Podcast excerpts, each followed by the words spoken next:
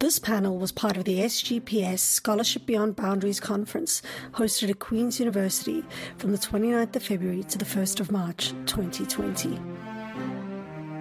All right, it is my great pleasure to be the um, host for this session right now uh, on international dimensions of engagement. Uh, Ross is going to be our first speaker, I'm guessing, yes? And I'm going to let you introduce yourself, and I'll let all of you kind of just flow in after one another so that I don't disrupt the flow of things.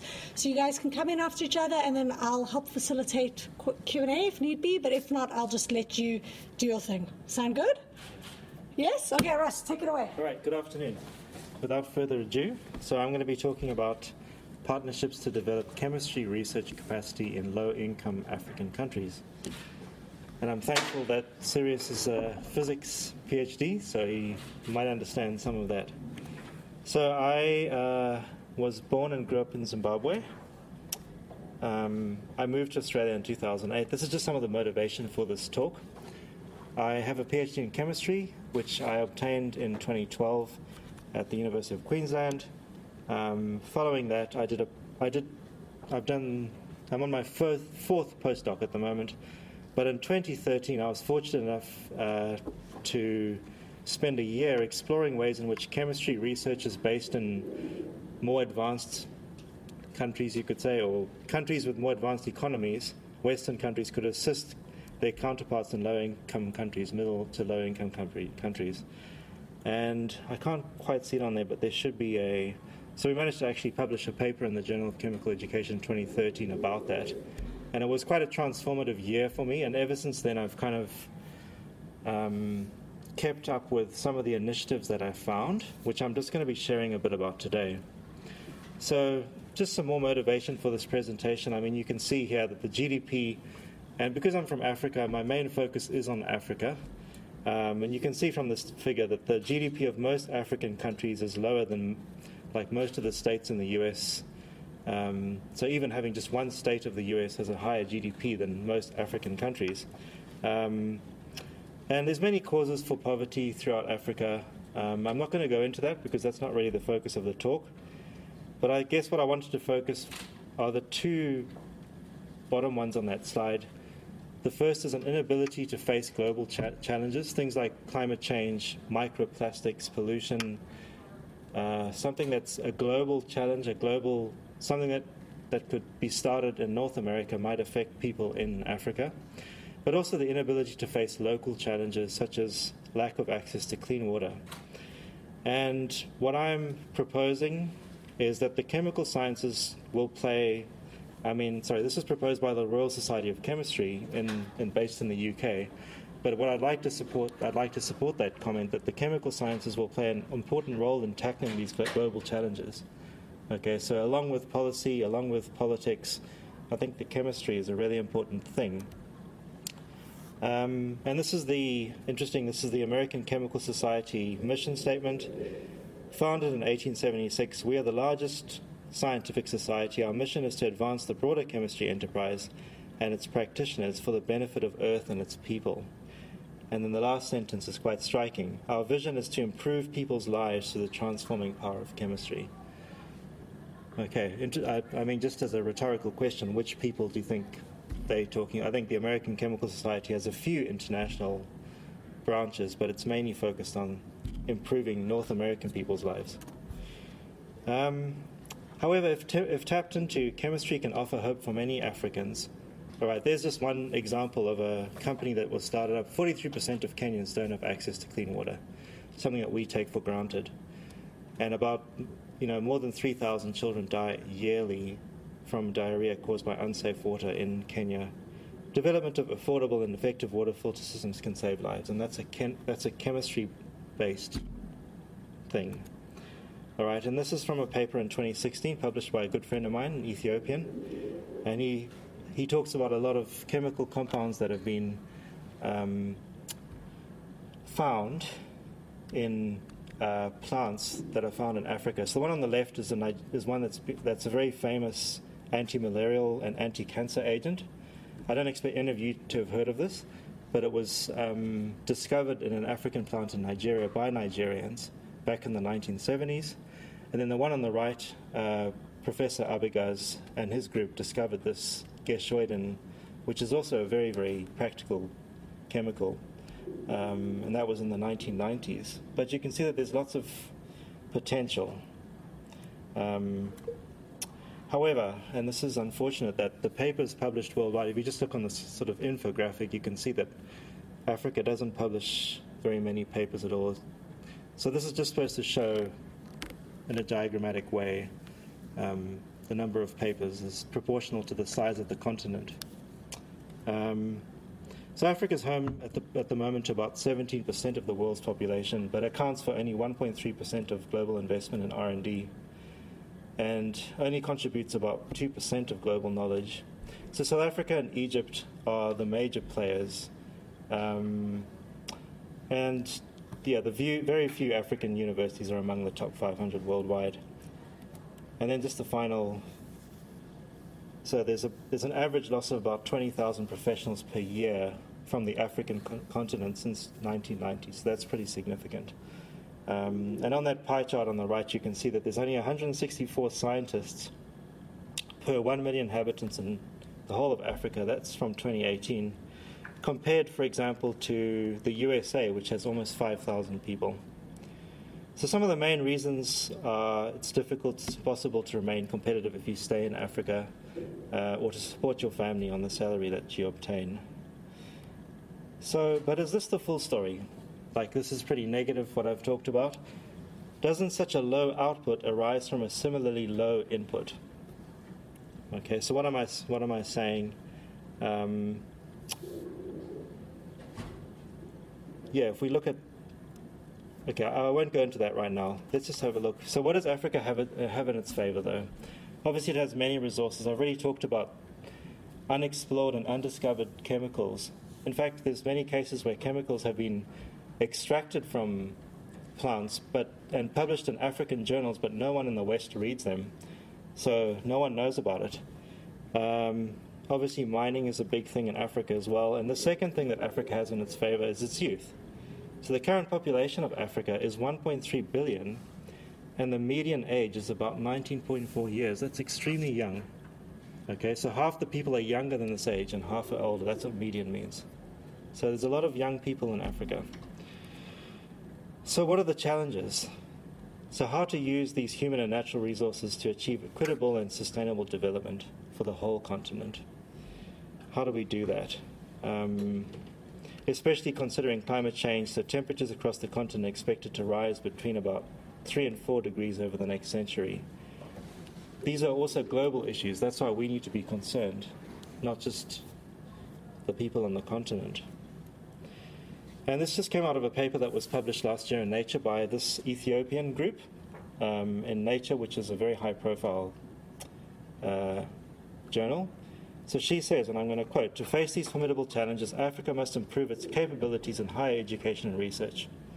Yet, the quality of the scientific education provided at many universities has, if anything, deteriorated over the past two decades. In our view, the improvement so badly needed must happen mainly in Africa's higher education system, but support from the international scientific community is essential global research and global stability stand to benefit. So this is an African person who's saying this is not my words. Okay.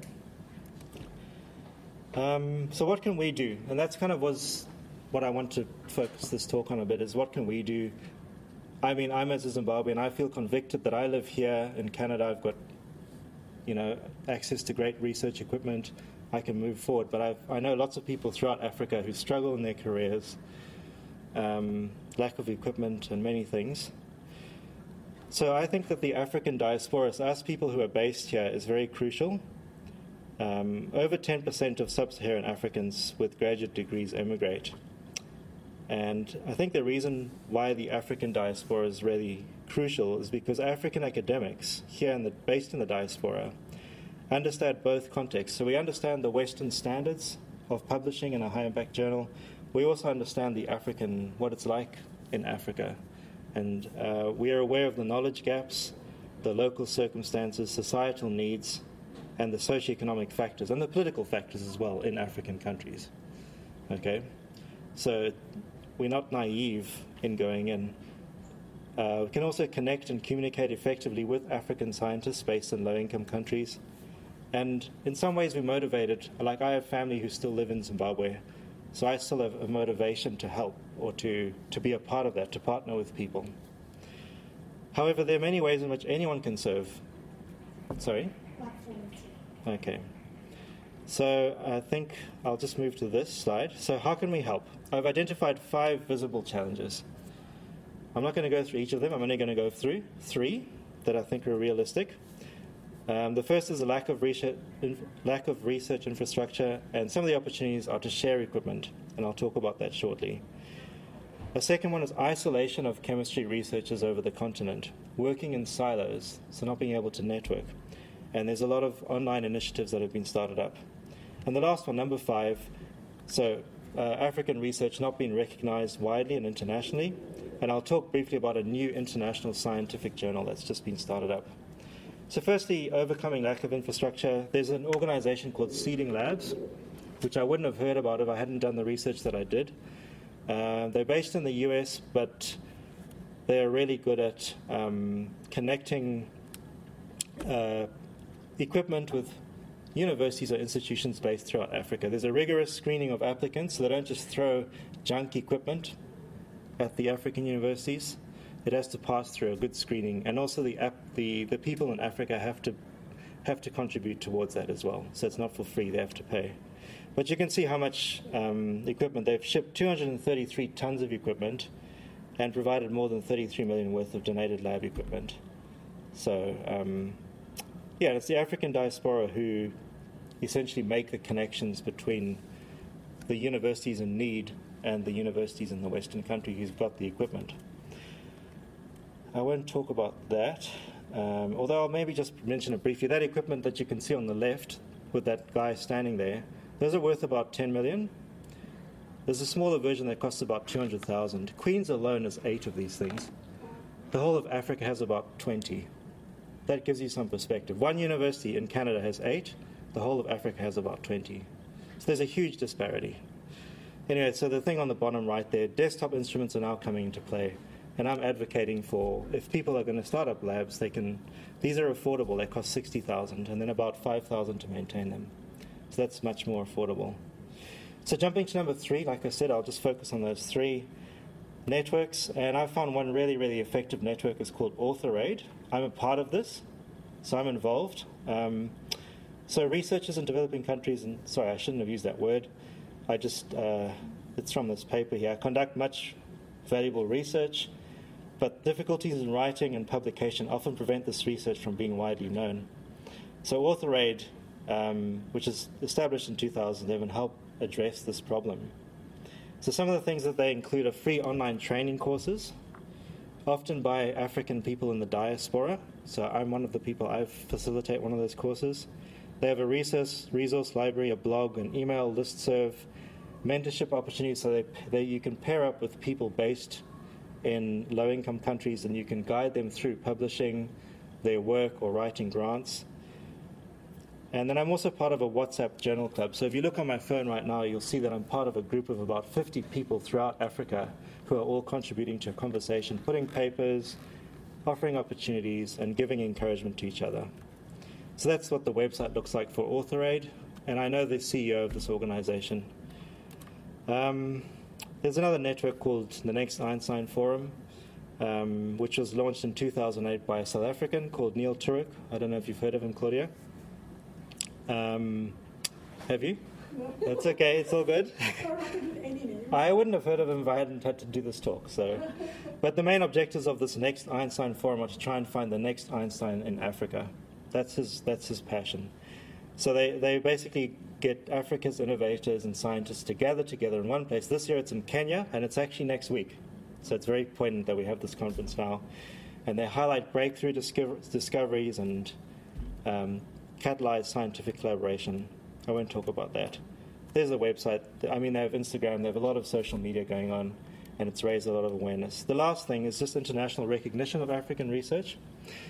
So these two publications were only uh, launched two years ago, 2018, at the Next Einstein Forum. They're open access, and the magazine, so Scientific African Magazine, the one on the right, is more for lay people who aren't scientists, just to understand the bigger picture of what's happening, whereas the journal itself is much more technical. So I'm an editor of this journal. Um, so part of what I do every day is I receive journal articles and send them on to reviewers and then reject or accept them for publication.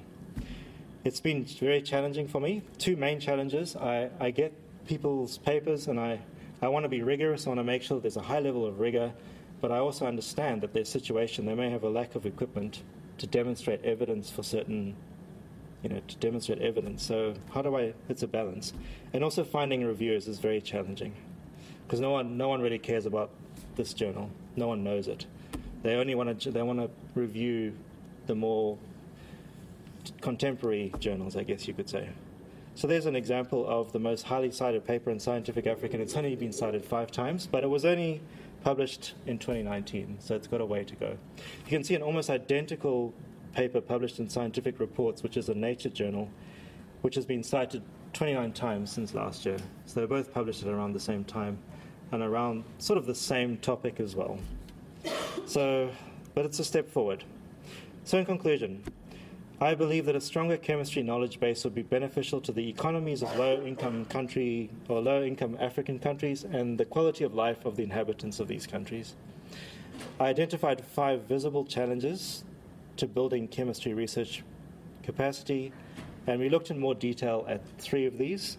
Um, and just just the, my final words, scholarship beyond boundaries. So my my kind of interpretation is sharing experiences, knowledge, and resources across international boundaries here to promote scholarship in low income contexts.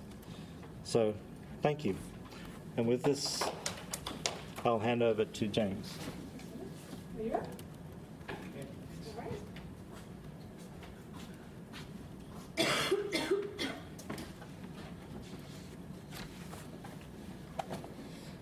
Okay. Uh,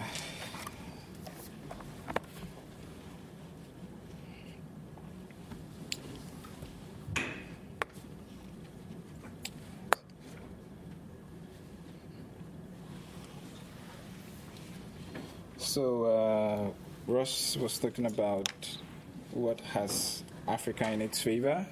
He talked about youth and resources. I'm going to talk about religion so um, I've titled my presentation Africa Beyond Aid Discussions from Ghana.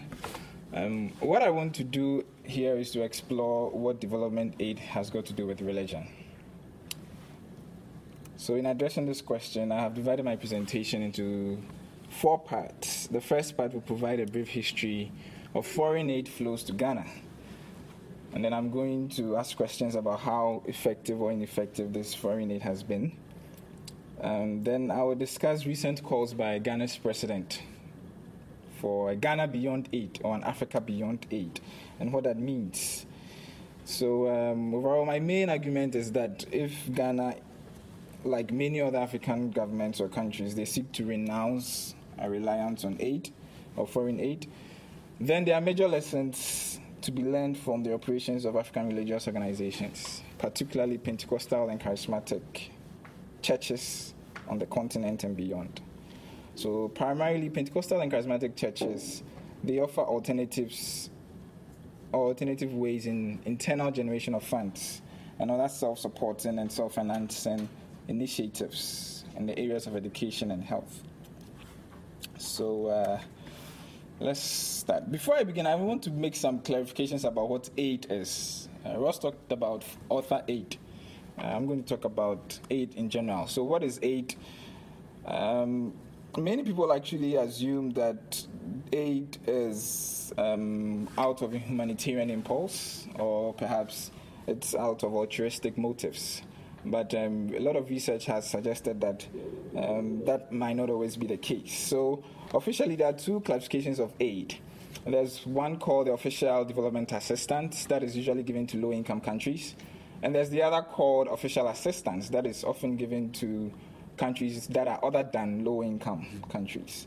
So, what we usually know as aid is actually official development assistance aid. And many African countries are part of um, um, recipients of this kind of aid because they are they are regarded by um, international organizations like World Bank that they are low middle income or low income or least developed countries, which of course is very problematic. But I'll not talk about that today.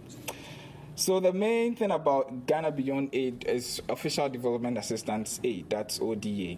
So that's just one clarification I have to make. And um, why do countries give aid? There are various reasons, like I said. It's not only about um, altruistic motives or humanitarian impulses or um, humanitarian relief, but also for diplomatic reasons. For example, um, recently a lot of aid from USA and um, um, other European countries to African countries are for diplomatic reasons in terms of military aid. So you realize that there are international political goals and there are also management between governments regarding the rationale behind the aid that is given. There's also developmental aid, which is the focus of my discussion. The primary focus for developmental aid is um, social and economic progress and poverty reduction. And then there's also commercial reasons for aid and cultural reasons for aid. Okay, my focus is on developmental aid. So I'll just give a brief history about foreign aid flows to Ghana since 1957 to date. I've chosen 1957 because 1957 was the year in which Ghana attained its independence, and 2017 because 2017 was the most recent um, data we have had regarding aid in the region. So, since um, 1957, actually, Ghana, um, in the year 1957, Ghana actually attained independence from Britain. And at that time, the foreign reserves that Ghana had was close to about 500 million pounds, if you can see that. And we had also close to about a GDP per capita of 300 pounds. And that value or these, these economic situations were comparable to other countries like South Korea, Malaysia, and Singapore. So, under the leadership of the first president, Ghana, the first president of Ghana, Kwame Nkrumah, um, Ghana sought to transform its economy by pursuing industrialization rather than put, um, the production of raw materials.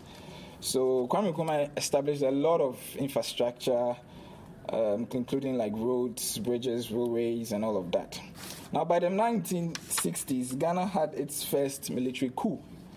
So at that time, commodity prices in the world was falling, and this led to the depletion of the foreign reserves that we had inherited from our British colonial masters. So by that time, you realize that foreign aid started, or foreign aid began to be part of the major budget of Ghana. And in the 1970s, we also witnessed a lot of military coup d'etats. So there was a lot of political instability within that region. And then by the 1980s, that's when structural adjustment programs became a norm for many African countries. And at that time, aid was primarily given to bring many African countries from socialist um, economic regimes to more neoliberal state, you know, um, regimes, so that there will be less, there will be more privatization, um, in terms of you know transferring, uh, uh t- turning state-owned companies into private-owned companies, and there'll be less um, employers in the in, employers from employers in the state um, companies as well. So my main point in this brief history is that um, since 1957 till date, Ghana has actually received um, close to about one billion um, dollars regarding its aid. And um, from that period till now, um, the country has still been regarded as a developing country. Okay, um, though we have made some strides, uh, when I say it has been regarded as a developing country, I'm talking about the figures and the terms that um, so called international monetary organizations give other countries. Okay, of course, that's problematic. We can talk about that um, later in, in the discussion. But Ghana has made some strides, of course, but it's still regarded as a developing country, which is very problematic. We can talk about that later. So, why is it that aid has been effective or has not been effective? There are lots of debates around this. I'm not sure we can finish this debate today. But the main reasons that have been given are that development aid, when it's properly designed, it will work well and it will help save the lives of the poor, it will help promote economic growth. And these assumptions are made based on country level analysis and the data that is available and who is analyzing it from which perspective and all of that. So there are some big names in that pro aid debate, like Jeffrey Sachs and um, Bess and Theron and all of that. But those who are also against aid, um, some of the popular names are like Dambisa Moyo. I'm sure you might have heard her book, Dead Aid. And uh, she has argued strongly that um, aid fuels corruption and it also discourages local enterprise, it undermines domestic savings and investments, and it fuels dictatorships, uh, government, and it also breeds dependency syndrome. And um, Moyo actually offers an alternative for African countries to follow the pattern of China and perhaps, uh, you know, have more in, um, uh, more market and trade with China, and that um, the Chinese offer alternatives that the West couldn't. We talk, can talk about that again during the conversations later. And the second debate against aid is that those who are receiving the aid and the forms of intervention that aid seeks and the kind of objectives that it seeks are all linked to geopolitical considerations. So, whatever collaborations you are going to have with any Western country, um, the, the, the critiques or the critical scholars around aid, they argue that it's not just that, okay, if you are choosing Ethiopia to receive aid or you are choosing um, South Africa to receive aid. It's not because South Africa is poor or maybe Ghana is poor, but there are certain geopolitical considerations that are at play or that are at work. So these are basically the main arguments that have been made around aid. And um, since 2017, Ghana's president, um, Nana Akufo-Addo, has been calling for Africa beyond aid or Ghana beyond aid. Now, the main aim or the main principle under this call for Africa beyond aid is that um, we should mobilize domestic resources for our own developmental projects. It's not that we are renouncing aid, but we are actually renouncing the mindset of dependency, and then we are also trying to renounce that colonial patterns of managing an economy, and also focusing on trade rather than aid. So that's basically what the Ghanaian president has said. Of course, there are a lot of debates around this in the international media and local media regarding whether this is a rhetoric or is actually the case. Um, we can't talk about this here because a lot of evidence that shows that even though the president is calling for a Ghana beyond aid, the data shows already that you are collecting so much aid from so many countries. Yeah, but um, I didn't bring that here because we might not have time to discuss this. But I want to focus on one of the main pillars of the Ghana Beyond Aid agenda, the aim is to mobilize domestic resources. And in order to mobilize domestic resources, the government intends to focus on taxation. And as we speak now, Ghana has a task population of about 6 million people. And only 1.5 million people actually registered as taxpayers out of the 6.5 million people. Only 1.5. Okay. And um, the institution, the institution that is responsible for revenue collection is also having a lot of difficulties in terms of the, the, the way it operates in collecting um, um, taxes. So, my few, I, I, mean, the research I did very recently concerning Ghanaian attitudes towards taxation, it's that about about seven in every ten Ghanaians know, for example, that they are supposed to pay specific kinds of taxes like property tax, license tax, VAT tax, and all of that. But many of them are very hostile towards that payment because many of them realize that there are no promises on the returns to their taxes. There's no public service delivery that matches the kind of taxes they are paying. And also, a lot, about 70% of the Ghanaian population is involved in um, informal economy. So whilst you're involved in that informal economy, it's going to be very difficult to actually mobilize taxpayers to enhance your your domestic, you know, um, resources. So the point about what religion has got to do with this is that when you realize how difficult many um, African governments, you know, like the kind of difficulty many African governments face in collection of taxes, it stands in very sharp contrast to the way a lot of Pentecostal charismatic churches are able to actually tithe or generate money from their members. Let me just make that point again. The point I'm saying here is that the challenges that a lot of African governments face, especially in sub Saharan Africa, the challenges they face in trying to generate taxes from their own population, it stands in a very sharp contrast to the way Pentecostal charismatic churches are able to generate money from their own church members. And many of these churches actually survive based on the payment of tithes and collection of monies and regular offerings from their church members. So, for example, um, that picture is an event that happened on one of the pop- it's an event that happened on a popular venue in Ghana. It was the Independence Square. It was an event by a Pentecostal charismatic church, and below is a kind of offerings that they gathered. Okay, um, they had various types of offerings. Some of them ranging in um, $5,000, $1,000, um, $520 for various kinds of expectations they were seeking from God. Now, during that event, they made roughly um, about 2 million Ghanaian cedis. That's roughly half a million dollars just during this event. Okay, the money that was generated during this event was about half a million dollars. So, my question is how are we able to kind of mobilize domestic resources if you're okay, we can talk about youth, we can talk about uh, natural resources, but I also believe that religion has a very serious role to play when we want to talk about aid in Ghana. Because Pentecostal charismatic churches have very great tenacity to generate monies from their populations in a very sharp, contrasting way compared to the governments of those same countries.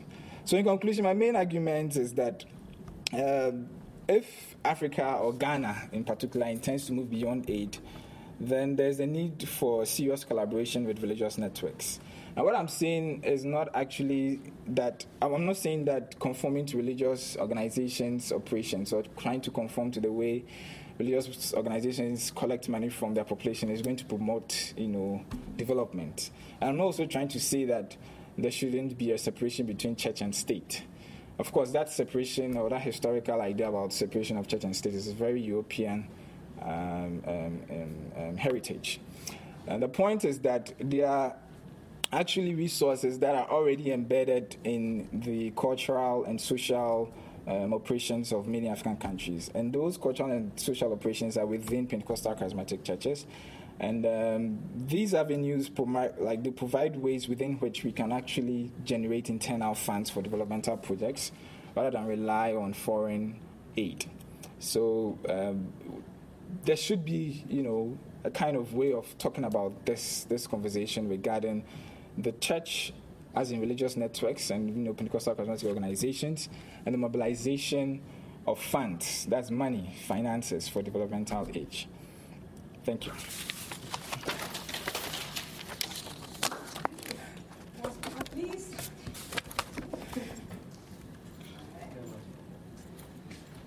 sorry. Can I see my notes? Oh, yeah. yeah. Okay, so my topic is not about Africa. It's the only continent I haven't been to. um, so basically, my talk is more thinking about, in respect of if like interventions in other countries, and then I'm kind of looking at it from I have a philosophical. I did my minor or my undergrad in philosophy and environmental studies. Then I did my master's in international peace studies, um, where I was looking at conflict between resource development and indigenous communities. And then that's led me. That was about seven years ago. So I've been working like at in Canada and at home as a mediator and peace builder. So my idea here is to kind of give like if we're thinking of going beyond boundaries um, to look how we can do that individually, like understanding ourselves and other people's perspectives. And then I was kind of applying that to an international context when there's conflict and maybe like doing interventions or bringing aid or when you can't bring aid. So I'm going to kind of just flow through those two things, those concepts, if that makes sense. Um, yeah, so I'll just say, like, what is conflict? How do we experience it? How can we understand it better? I'm trying to cram a lot into these 15 minutes, so we'll just see where we land and then we'll go from there. Um, basically, yeah, so I've done a lot of like intercultural exchanges as a way to like build bridges and build understanding. Um, I've done a lot of exchanges between like Indigenous people in South America and North America. Um, this is just a photo. To me, peace building is kind of a way of decolonizing and like moving out of our typical Western perspective, especially through mediation and restorative justice. It's like moving into that kind of gray area that exists. So it's like, what can we learn from each other when we start thinking outside our own mindsets and what we're taught to know? Um, this is kind of just to give a picture of like how conflict is playing out always pretty much throughout society. Um, it can be used as a catalyst for change. Last year and this year, there's just been conflicts all over the world. Um, I've lived in Latin America. I speak like Spanish and Portuguese and Creole, and then I also lived in Ireland and Spain um, in Haiti. So, like, I'm more focused in those areas for this talk. But, like, yeah, in Ecuador, in Chile, there was all those uprisings. Brazil, there's been tons of protests. Colombia, we've had the climate change protests. We have the Wet'suwet'en. Um, so we just know all of the world. Social activism has risen. Where there's inequality, there's typically conflict and people asking for their voice to be heard. We can see across the globe that people are asking for a shift in the global power system. Um, yeah, so these are going to be kind of tools to kind of work towards empowerment and recognition. Um, so, social conflict theories are a theoret- theoretical framework that understands material inequalities to be driving social forces behind many social problems. The two main schools of thought are grouped behind Marxist and non Marxist. So, Marxist theories focuses on the social conflict as an end result from economic inequality. Um, and the other one, non Marxist theory, sees social conflict as a result of competing interests among social groups. So, when you think of conflict, like typically those can be the kind of two reasons behind them. Um, so you have to think, if you're doing any kind of conflict analysis, you think about how we experience conflict. So we can experience ourselves like individually. Um, for social conflict, you can experience it through hunger and displacement, um, through physical and emotional violence, and then it can be gendered or through like a legacy, which is kind of passed on. So conflict is the single greatest driver of humanitarian crisis today. It is the biggest threat to a more prosperous, stable, and sustainable future. It affects range from the dev- its devastating impacts on food security and display- displacements, and it can have detrimental effects to the environment, community resilience, cohesion, as well as gendered social relations. Conflict theory accesses the differences in power, well being, and access to resources so we can examine different power structures and disparities that impacts people in all of their lives. So we can look. It helps societies. It like perpetuates these forms of injustice and inequality. Um, so conflict management and peace building seeks to like rebalance these power imbalances, basically. So, how does conflict government or industries typically when there's conflicts, like if you can think about like resource development and mining more so in like Latin American context, there's high risks of death. When I was speaking in Colombia, over I think 135 indigenous people had died just in 2019 alone in fighting against resource development. Um, so death is one.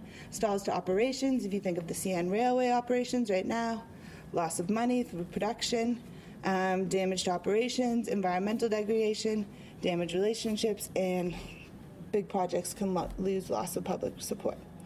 So it's kind of to the government and industry to prevent conflicts before they happen and to foster good relationships, though they typically don't do this sort of thing. like relationship building is a really easy way to do do things in collaboration and partnership, but um, typically that's not the mode of operation.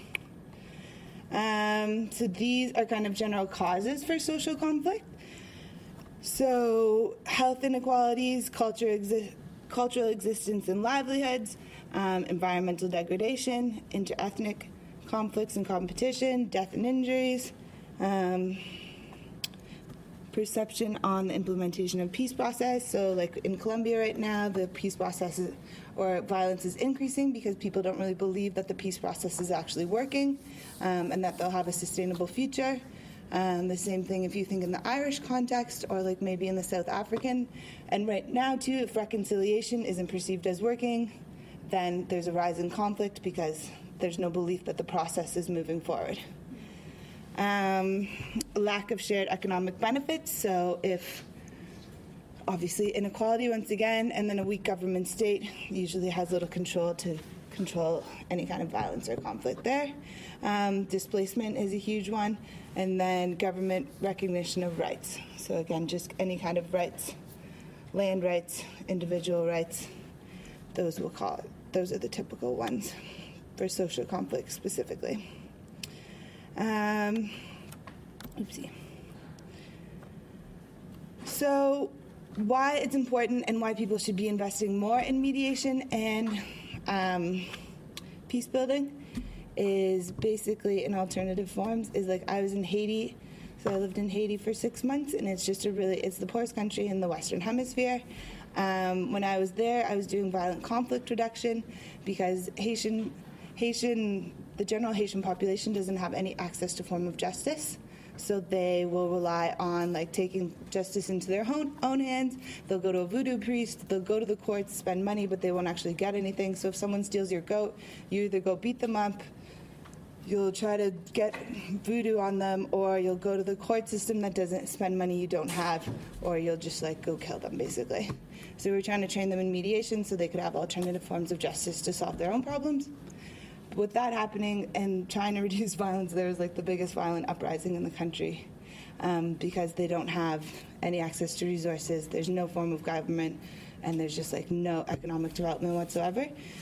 Um, anyway, so the embassies and everyone has pulled out of Haiti, and it's very hard to get anything done there. So when there is violence or there is conflict, it makes it deters aid from coming. Not that aid's necessarily good or bad, um, but it's hard to conduct business or research when there's conflict, especially when it's violent.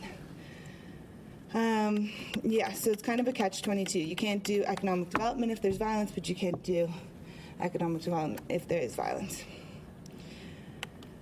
Um, so conflict happens. So here's just like a typical way to understand um, ourselves when we're in conflict. So we have our Paleolithic emotions that haven't evolved for hundreds of thousands of years. Um, we still are human nature. We have our basic human emotions. Um, so we can think of ourselves as this iceberg.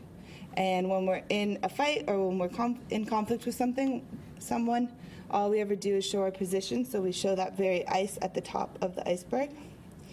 Um, and then what's hidden underneath is all of our interests, emotions, values, and needs. So this is where we can meet on like a human level, no matter kind of where you are culturally or anything else. It's what you can do if you sit down in dialogue and where you can get to that mutual understanding and collaboration is when you get to the bottom of the iceberg. Um, so when you can meet people's needs and you can actually get them to fight, move beyond their position that they're showing to understand what are their ontological, um, basic human needs that aren't being met, or you can recognize their values, what are their cultural and acquired changeable values um, that need to be recognized, and what are their interests what kind of interests do they have that are made up of their feelings, beliefs, values, and experiences? Um, are they substantive? Like, they, do they focus on? Some people need their interests. So, like, is it following the rules? Are they psychological? Do we need to be feeling respected at this point of time, or do they need to be procedural? Are they fair? So, if we can target these things that are underneath the iceberg, we can start to break down the general basis of conflicts, and then we can apply this using greater systems of peace building.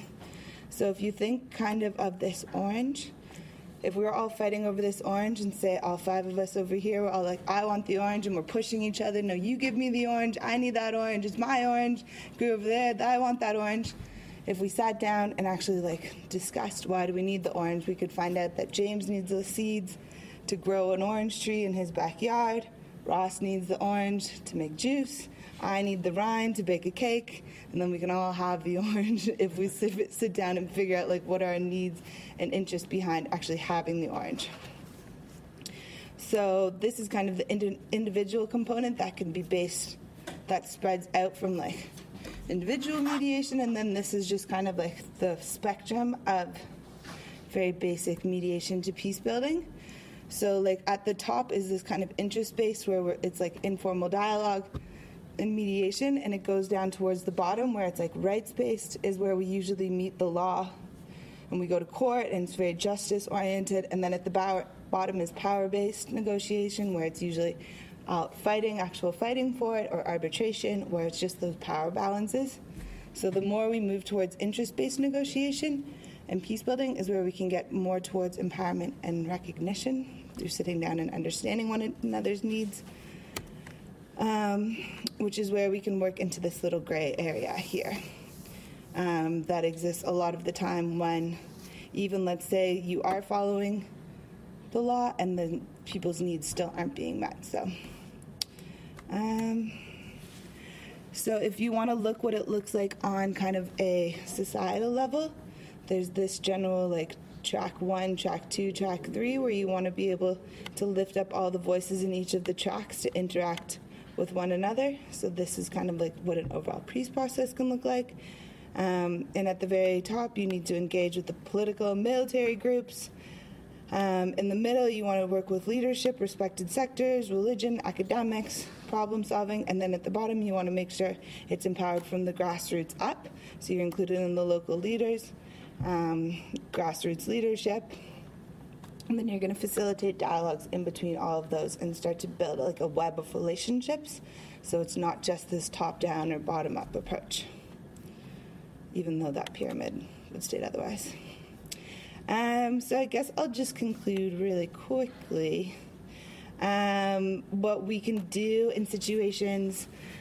These are kind of just different tools of mediation and peace building. Um, so basically, the active like output from any sort of thing is that you want empowerment and recognition. So you don't want just people to feel like you are using them as a means to an end. You're really just there to listen um, and make them feel heard, and then hopefully work a resolution with someone else.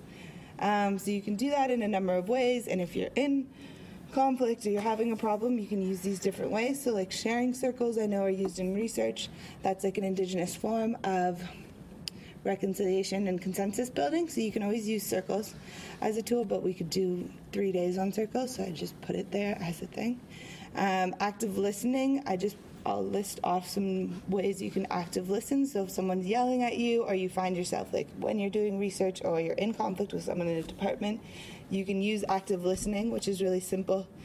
Um, you just use open ended questions. You try to rephrase what the other person is saying to you.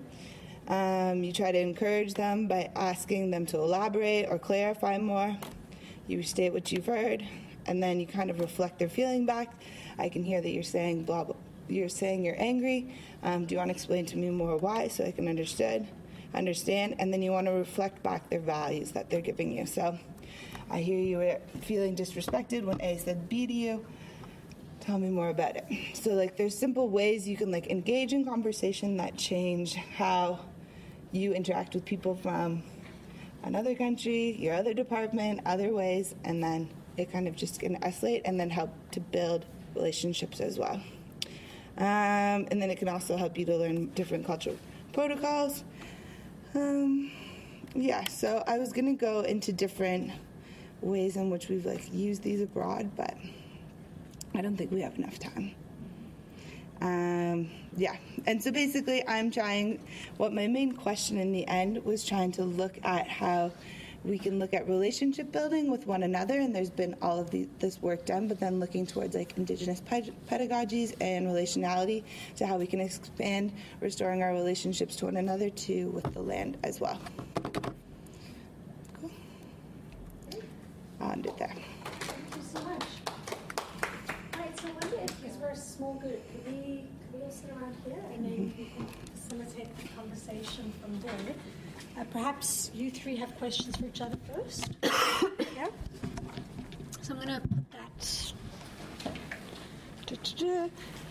So pretty, uh, a pretty wide range of ideas um, that we all have, uh, from chemistry to chemistry to taxation, religion, to uh, thinking about how we can better listen to each other through indigenous ways of knowing and conflict resolution.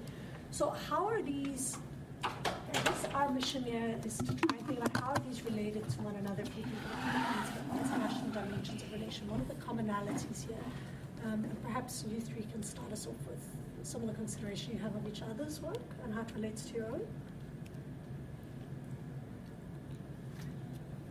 I'll go first. go, go for it, Martin. So I think the idea was, and I didn't really get to mine, was like how if you're abroad, like how you are engaging with a community in a different like context. Mine was more trying to think of like how we engage with one another, but like thinking how you are in a different place and kind of rules of engagement for that, or like and why hmm. you're engaging in the first place, if that makes sense. I, I really liked. I think there was something you said, and I think maybe we can all. Are you guys okay with us all just talking? Absolutely. Yeah. There's not much time. So. Um, something you said that I think cut to both of yours in, in one way was when you were speaking about violence. So I think it's really interesting to say, like, yes, African universities are struggling a lot with access to resources. Um, so I'm from South Africa. I've seen it, and, and arguably many universities in South Africa are the best in the continent, right? And even then, I'm comparing those resources to resources here. Um, you're speaking about religion and, uh, and taxation and difficulties with the state mobilizing people to give them money or trusting each other, right? But then if you've got violence in any place, so Ghana, Ghana is not a, there's not much, although increasingly so in the north, right? Not, Not so in the much, north? yeah. Not, not, not currently, no. Not currently. Maybe your neighbors. Nigeria. Yeah. Ivory, Ivory Coast and all. Anyway, it doesn't matter. Um, the point was, what are, how does violence or conflict resolution help in your two different ways? Because religion can create a certain amount of conflict, and and and how does violence or conflict resolution? What is the relation to that to chemistry or given that it's a higher education? So um, with what, what I was what I was saying is, um, I'm not trying to answer your question, though I know you're posing a question about violence and conflict. Of course, religion can, if not used wisely, can evoke uh, violence and conflict. But uh, the conflict for me, it's in terms of the means to development, uh, and the, the ways people envision what development is, not necessarily conflict in terms of uh, civil war and all of that.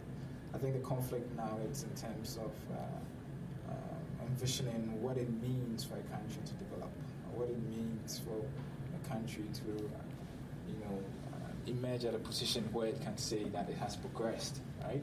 So with um, Ross, I think Ross was talking more about um, chemistry and how chemistry can be mobilized um, from the continent and the diaspora. Yeah. And I'm talking about, in, I'm talking more in terms of religion, um, in terms of um, the operations of religious organizations um, in, in the continent and also in the diaspora as well. And um, I think Martinez was talking about um, um, you know conflict as in personal and societal and communal and all of that.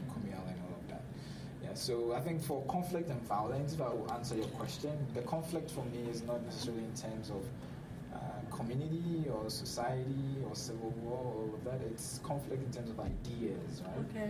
Yeah. So, for example, um, and that that brings it that that that zooms into the conversation about dimensions of engagement, right? Mhm. So, how how how do you define that a country should develop? What are the paths that are established for a country to kind of I don't know if it's a linear path for them to reach that stage of development in terms of education. Mm. Okay, so that's where I think the conflict might be in, right? Uh, so if you're engaging people, um, how do you reconcile their, their, their, their differences in that way, right? Yeah, so, um, And I think I, mine was focused more on the conflict, but I think the point of what I was trying to say is how it should all go back to sitting down and listening to one another.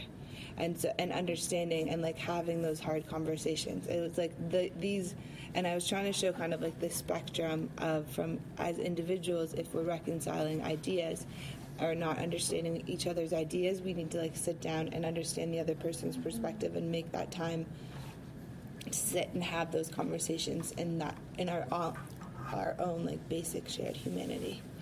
And the, I was trying to more. I wanted to say the beauty and all of that, but instead it came like violence and No, conflict. I, I, my intention wasn't to, to derail. It it was an interesting note on, on the idea of violence. And I know violence was a small part of your presentation, but I think it's a really critical idea of, of how much can be media, like what what is that guy's? Um, there's a sociologist who has like Maslow. Maslow. Yeah, Yeah. Maslow's got the like the, the pyramid. hierarchy of needs, Yeah. right? Yeah. Um, and if you don't have your basic needs met, which I Mhm. think is what kind of you were saying, then, then trying to get research and development in chemistry off the ground becomes Almost really, impossible. really difficult because people will say, well, chemistry is not important. People are dying by guns. Yeah. But if I take what some of what you, both of you were, were saying, all, all three of you, is, is even at lower tier, you, you still have to invest in ideas, good, interesting ideas to get people inspired beyond what could be the most terrible of situations. So I know that wasn't your, your Mm. goal. I was just trying to think of a, a way in which this conversation, uh, it's really, it's an interesting idea, this conflict of, of ideas. Um, I think it's, um, all of your um, presentations were very interesting to me because I kind of try to really fit what you're proposing into how whatever I how I explain the world, and I think the topic can be discussed without really talking about col- colonialism. And um, if I if I look at conflict resolution and conflict theory, I think it's it's an awesome concept um, to also, you know, um, help to improve situations where conflict's happening. But it, like with the tools you suggested, that only works with people who actually are on the same, who kind of uh, stand on the same platform on eye level. If, if there's an economic um, imbalance, which which is the colonial uh, history that a lot of country with the, the global north and the global south, and the relationship is still the same. It just has a different different name. Um, the the reasons for the cause of a conflict um, could you, you said in, lies in injustice, but then looking closer what that actually means. So if there is if there is a military leader who implements laws and, and holds up a, society that, let's say, for example, I'm just making something up here, um, favors uh, foreign investors coming into the country, um, selling out land to have resource extracted that also goes outside of the country. So there is a kind of a material structure that also needs to be addressed and that cannot just be you know who listens to whom right so and who are the, the ones who are dispossessed? Um, I'm, I'm talking about dispossession not about poverty because everyone on, on earth who is poor has been dispossessed. There is all the countries we're talking about are so rich in natural resources and in knowledge and everything. I actually also don't talk about development. I, um, I think it's rather that the global north is overdeveloped, if you want to talk about. So, um, so the develop, the, the, the, the dis, for me, it's rather about the, how the distribution of wealth happens, and and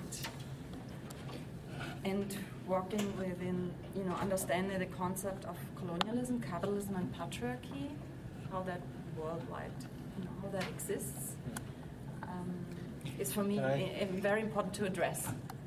Can I just say something? Yeah, and I, mean, I was just going to say, like, I think that's why.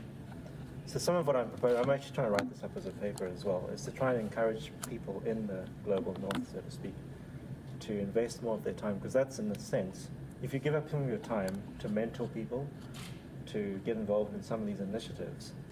So, for example, when I give up my time edit, editing, I don't get paid for editing, for being an editor of that journal. That's voluntary work.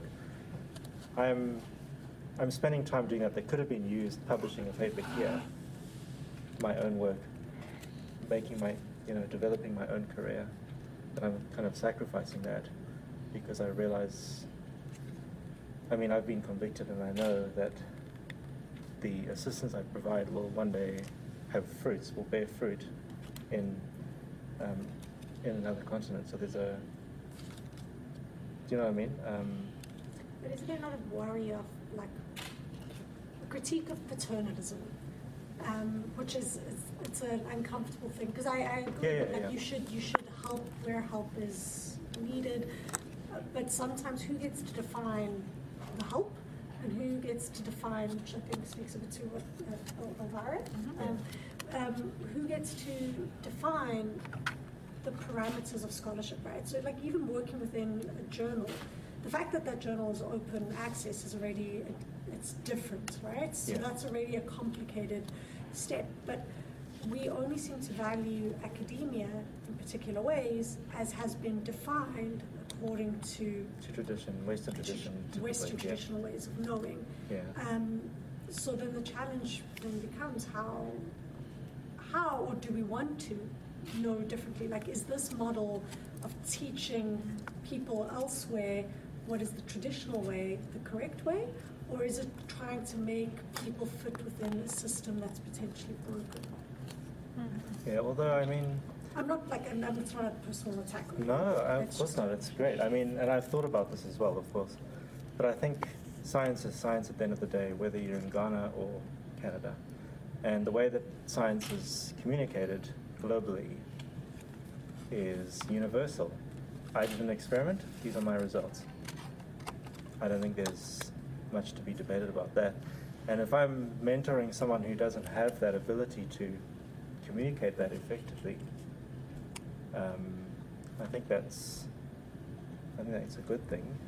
And the fact that Author Aid has so many participants who are receiving mentoring and actually giving mentoring as well. And it's mainly remember what I said. It's Africans in the diaspora. Sure, I'm white. There's lots of black people in the diaspora who are mentoring people, and there's Indians. That Aid is for the whole world. It's not just for Africa. Um, but it's mainly people in the diaspora who are attracted to that because they know the situation. Um, so, from a chemistry perspective, like I've pushed back a little bit against that, what you're talking about, because science is science, chemistry is chemistry. In terms of the teaching and the passing of information, the way that that's done, I think there's ways to decolonize that. But at the end of the day, if we have a science experiment, science experiment here, I can't see how it can be done differently or communicated differently. But I could be wrong. I, think I, am not, I'm not a scientist in the hard or pure science perspective, but Yeah. in terms of social sciences, Yes. it's never universal. It's always contextual. Okay, so whatever research you produce in the social sciences and the humanities, of course, the, the, the methodologies are of course universal, but we uh, it's it's going to be difficult, for example, to pick um, any you know area and trans and, and then just fix it anywhere without translating it within the context. I think for chemistry, maybe you you you, you are the expert, so you can be able to translate. You know what is a good research paper in terms of chemistry outlines, what's uh, a good experiment, you know, and all of that. With the social sciences, it's it's more about the methodologies you're using, and then the, the the kind of sources you're using. Like those structures, of course, I don't think it's not like Western. Like I mean, it's in a way, it's it's it's it's, uh, it's a protocol you need to follow, right? Yeah. Yeah.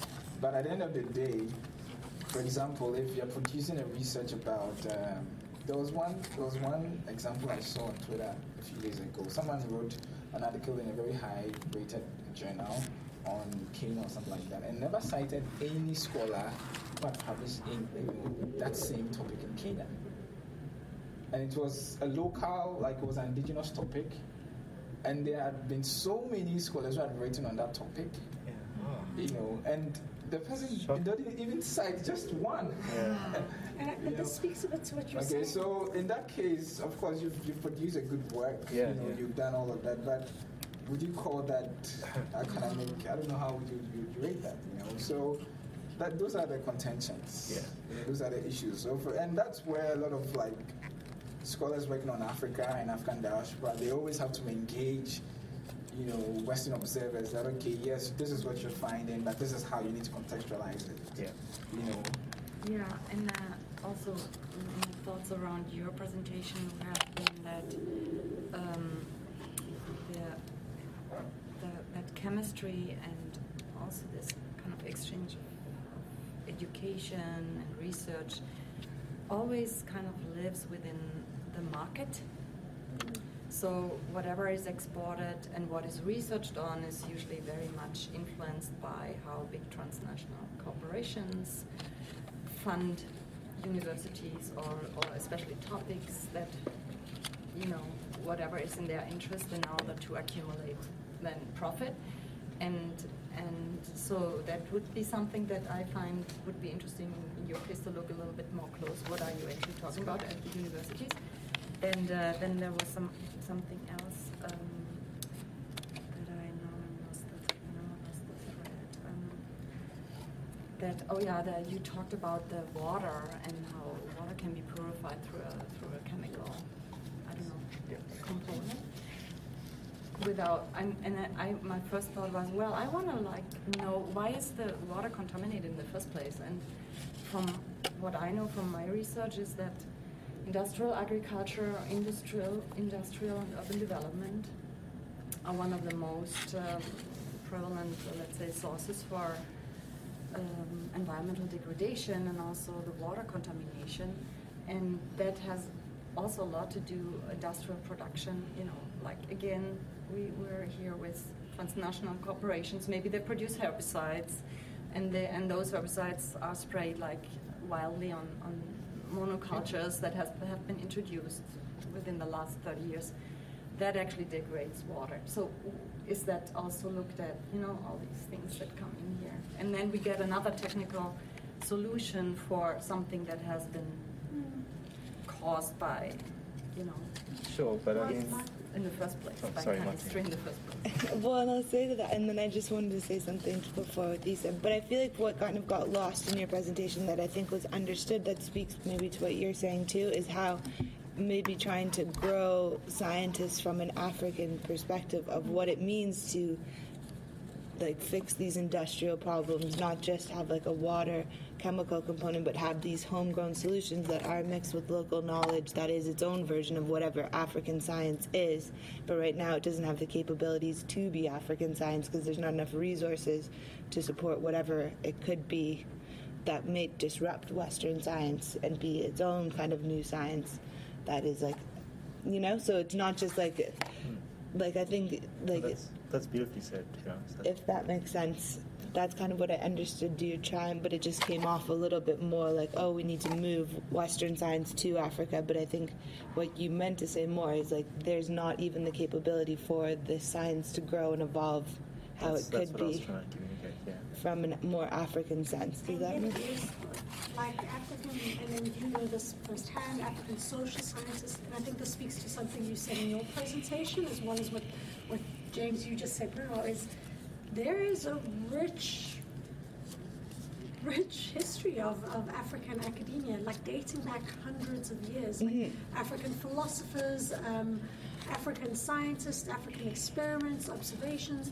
But until, and like you, you rightfully said when you showed those two journal articles, the different citations, is the structure Yeah. of whose words matter is different, right? So if if Kenyans doing the science are not valued as much as Canadians doing exactly the same science, so for all intents and purposes, if the experiment is the same in Canada and Kenya, but the Kenyan, the value of the Kenyan scientist's knowledge is not valued in a marketplace or in a social way as the Canadian scientist, then I mean, this starts to speak to some of the, the conflicts, um, some of the, the, the tensions, because until we address, and you see the same things in journalism, right? 300, it was 300 Nigerian girls get, get kidnapped. That's enough to make it to the news. One British girl gets kidnapped and it's in the news for 10 years, right? It's, it's, we value different people's lives differently, and I think we value their knowledge differently. Mm. And I think this is where I got lost in my presentation to kind of explain, like going back to your point, and it's these like peace building processes that are the exchange in relationships that makes you understand the difference in value from a Western perspective.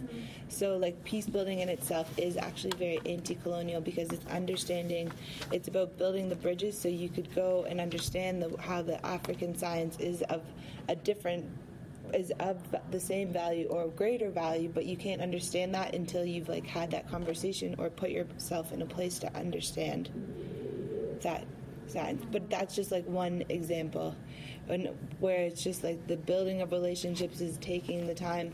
When there's a conflict or something happens, it's like understanding all of the systems and structures that are in place that have put someone in a place to do violence, like understanding terrorists or gangsters because not because they're gangsters or terrorists, but putting them putting someone who's at the top to listen to that person's story and understand that they are conducting this violence because they don't have any other choice. That is a product of this system of corruption and cycle of violence that's keeping them there. So it's like creating structures that rebalance the power so you can understand this person's position and start to value their position.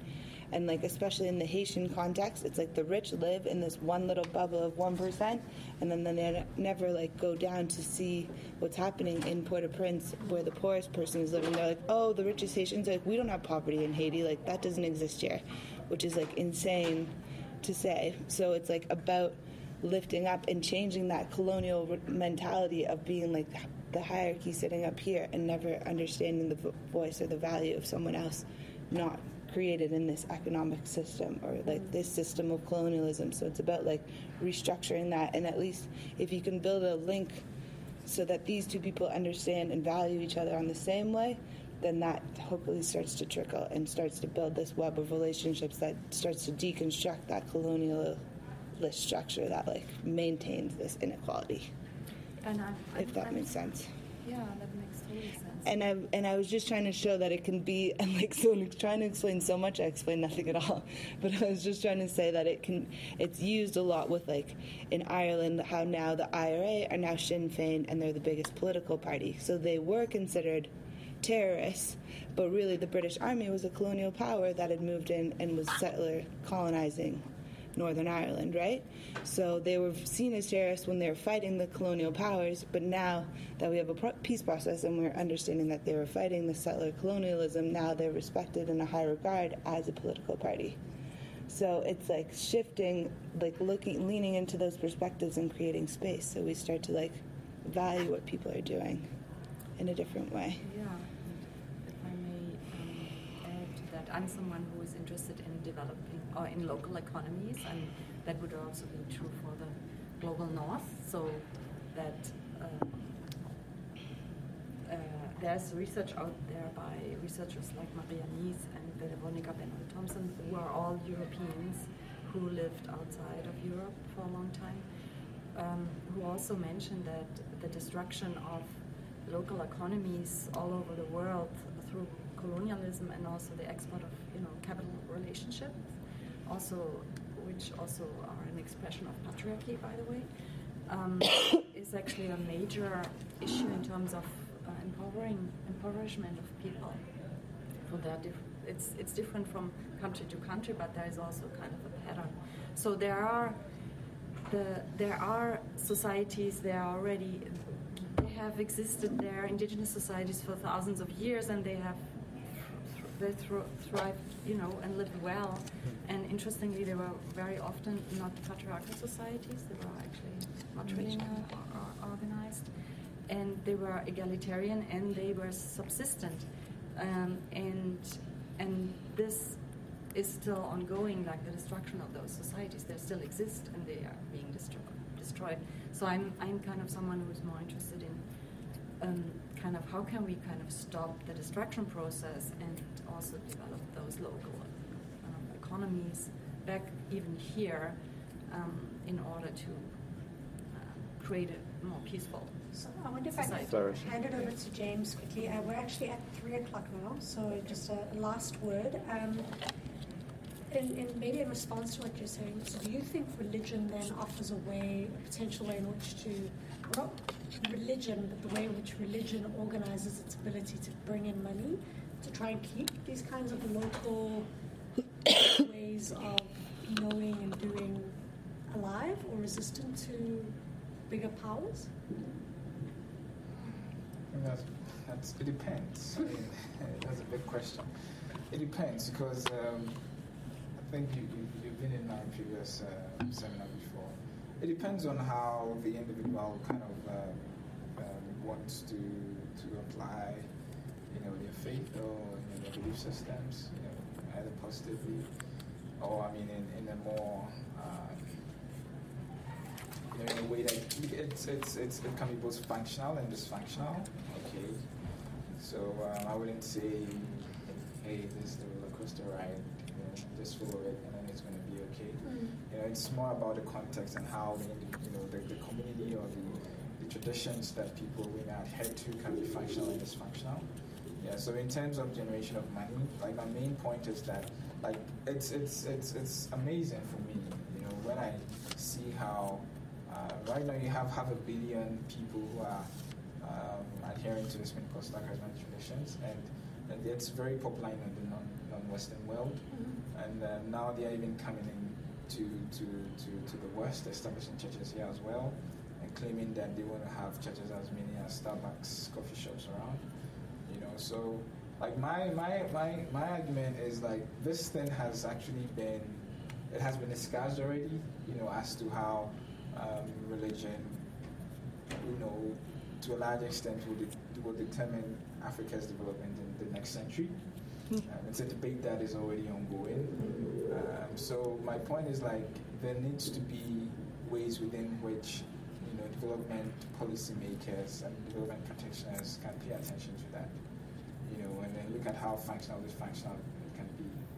Um, in terms of education, for example, like in Ghana, uh, we used to have just one public university. Mm. Now you have about 15 other universities that were all established by Pentecostal charismatic churches. Wow. Yeah.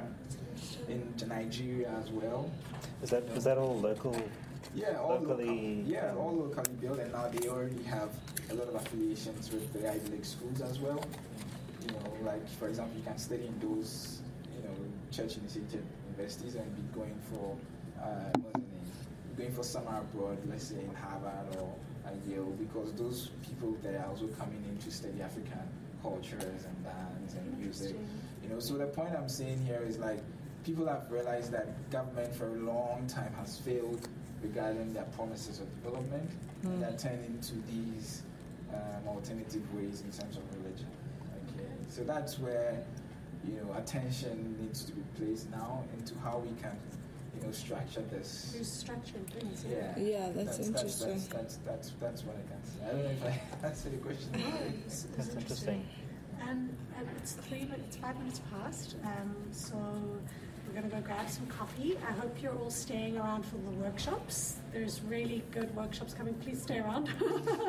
People ate lunch and then they're like, okay, bye. Um, but thank you so much. I'm sorry we got off to a bit of a rocky start, but this was a really good conversation. Um, and I hope to see you all in the workshops tomorrow. Thanks, thanks. Thank you so much. Yes, I did. That's it for this panel discussion. We hope that you'll listen to another, or better yet, join us at the next Beyond Boundaries conference.